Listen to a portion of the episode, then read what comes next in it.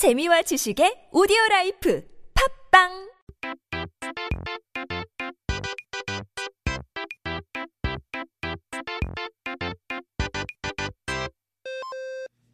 We're back with our Korean dictionary. 오늘의 단어를 살펴볼까요? 사전을 한번 펼쳐보고 we gotta take a look at our first word of the day. 오늘의 첫 번째 단어는 무명입니다. 한국은 수많은 나라들 중에서도 1년의 온도 차이가 참 심한 나라 중 하나인데요. 지역에 따라서 여름에는 이제 40도가 넘었다가 겨울에는 영하 30도까지도 내려가는 신비한 나라인데요. Now, Korea is well known for its uh, four seasons. And with that comes high temperature gaps throughout the year. Depending on the region, you can get 40 degrees in the summer, then negative 30 degrees in the winter. 이제 여름이야 더우면 그늘로 들어가면 된다지만 겨울에는 집에 와도 추위가 엄청나잖아요. 지금도 그런데 흙과 집으로 집을 만든 옛날에는 더더욱 심했죠. Now, you can run to the shade if it gets too hot in the summer, but you can't really avoid the chill, the coldness in the winter. Now, this statement stays valid even now, especially in my opinion. and of course, worse in the past, where you had houses made out of mud and straw. 그래서 우리 조상님들은 종이로 만든 옷을 몇 겹이고 껴 입었지만 겨울을 나긴 항상 힘들었죠. So our ancestors wore multiple layers of clothes made of paper in the winter, but the winter months always had been tough. 그나마 몇 겹 입고 이제 입은 것도 돈이 조금 있는 집 아니나 가능했는데 이 겨울을 획기적으로 나중에 어, 해준 고마운 분이 있다고 하는데요. 바로 중국 원나라의 외교관으로 가 목화 씨를 가져와 재배한 문익 점입니다. Now, even then, wearing multiple layers was a luxury only rich people could have done too. But we had a hero to save our ancestors' day, and his name is Mun Ik-jum, who brought the cotton flower seeds from China. 제 모카에서 나온 솜은 부드럽고 열이 잘 보존되어서 겨울철 이불이나 옷으로 정말 좋은 식물이었답니다. 이 솜을 목면이라고 부르는데요. Now, cotton, coming from cotton flowers or the cotton seeds, so to say, is an excellent material for winter clothes or blankets as it keeps the heat well.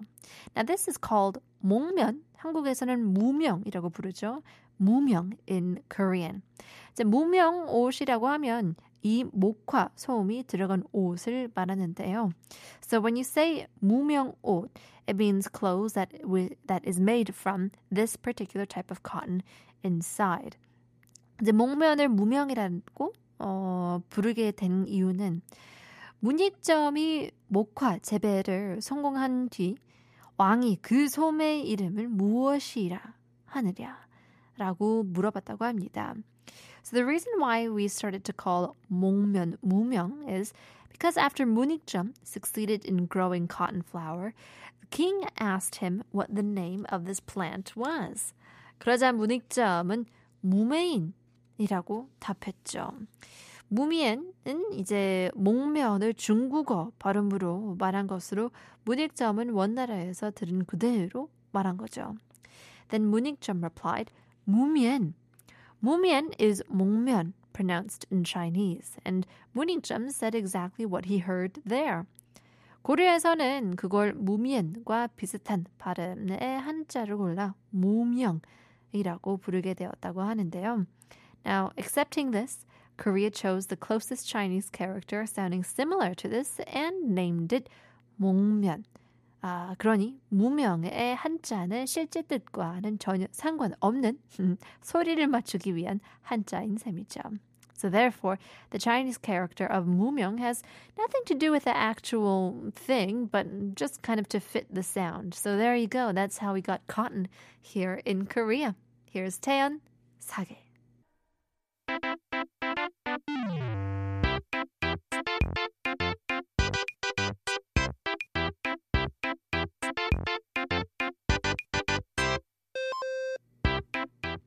it's time to take a look at our second word of the day. 오늘의 두 번째 단어는 양반입니다. 조선시대에 신분 이야기를 하면 꼭 빼놓을 수 없는 신분이 있죠. You talk about societal hierarchy during the Joseon dynasty. There's one particular class you can never miss out on, and that is 양반. 이죠. That's 양반. 지금이야 뭐 양, 이 양반, 저 양반 하면서 아무렇게나 부르지만 조선 시대만 해도 양반은 그렇게 함부로 부를 수 있는 존재가 아니었죠. 드라마를 보면 모두가 양반 같지만 실제 양반의 수는 매우 적었습니다. Now, you'd call anyone 양반 for fun now, but back in the Joseon dynasty, there weren't to be called anybody, or you weren't to call, you weren't able to call anybody just a 양반. And when you watch dramas, it seems like everybody is a 양반, but in reality, there were only just a few. 양반은 동반과 서반이 합쳐져서 이제 둘 양자를 써서 양반이라고 부르게 되었는데요. 양반 is called 양반 because it's 동반 and 서반 combined together and we get the Chinese character yang meaning two. So 행정 일을 주로 하는 운반은 한양 동쪽에 국방 일을 주로 하는 무반들은 한양 서쪽에 살았다고 해서 붙은 말인데요. 조선 시대에는 시험에 합격해서 공무원이 되면 무조건 문반 혹은 무반에 속했기 때문에 공무원이란 곧 양반이란 뜻이었죠. Now, officials worked in administrative fields. Munban mostly lived in the east side of Hanyang, and those who worked in the defense field, Muban, mostly lived in the west side. And that's why they were named that. Now, during the Joseon dynasty, you must become either a Munban or a Muban if you pass the exam. So, a government official would mean a Yangban. 양반을 이제 핏줄을 타고나는 서양의 귀족처럼 양반으로 태어나면 무조건 평생 양반으로 사는 것으로 알고 계신 분들도 많은데요. 사실 실제로는 많이 다릅니다. Now, a lot of people think 양반 is a sort of blood related social class, kind of like a caste system, where if you're born a 양반, you are forever a 양반. But that's not quite so in reality. So, 양반이 되는 조건은 시험에 합격이었고, 양반이 된 후 4대, 그러니까 어, 중조 할아버지부터 손자 사이까지만 신분이 유지되는 계약직 신분이었어요.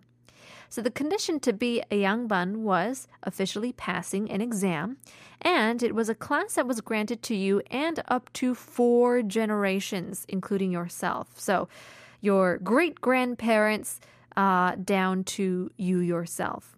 So, a sort of contract class, so to say. 이제 4대가 될 동안 시험을 합격하지 못하면 다시 일반인 신분이 되었고, 돈이 없으면 뭐 일반인이 다시 천민이 되는 경우도 심심치 않게 있었다고 합니다. Now, if nobody passes the exam for four generations, they go back to the normal class. And if they had no more money, it wasn't too hard to see them becoming even part of the servant class, the slave class. 그래서 더더욱 양반 집안은 목숨을 걸고 기간 안에 시험을 합격하려고 하는 거죠. 옛날이나 지금이나 무한 경쟁 사회인 거 똑같네요. So that's why Yangban families were dying to pass the exam during the period that was granted to them. But I guess from then to now, nothing's really changed, uh, especially if you take at the high competitive society we live in. But in any case.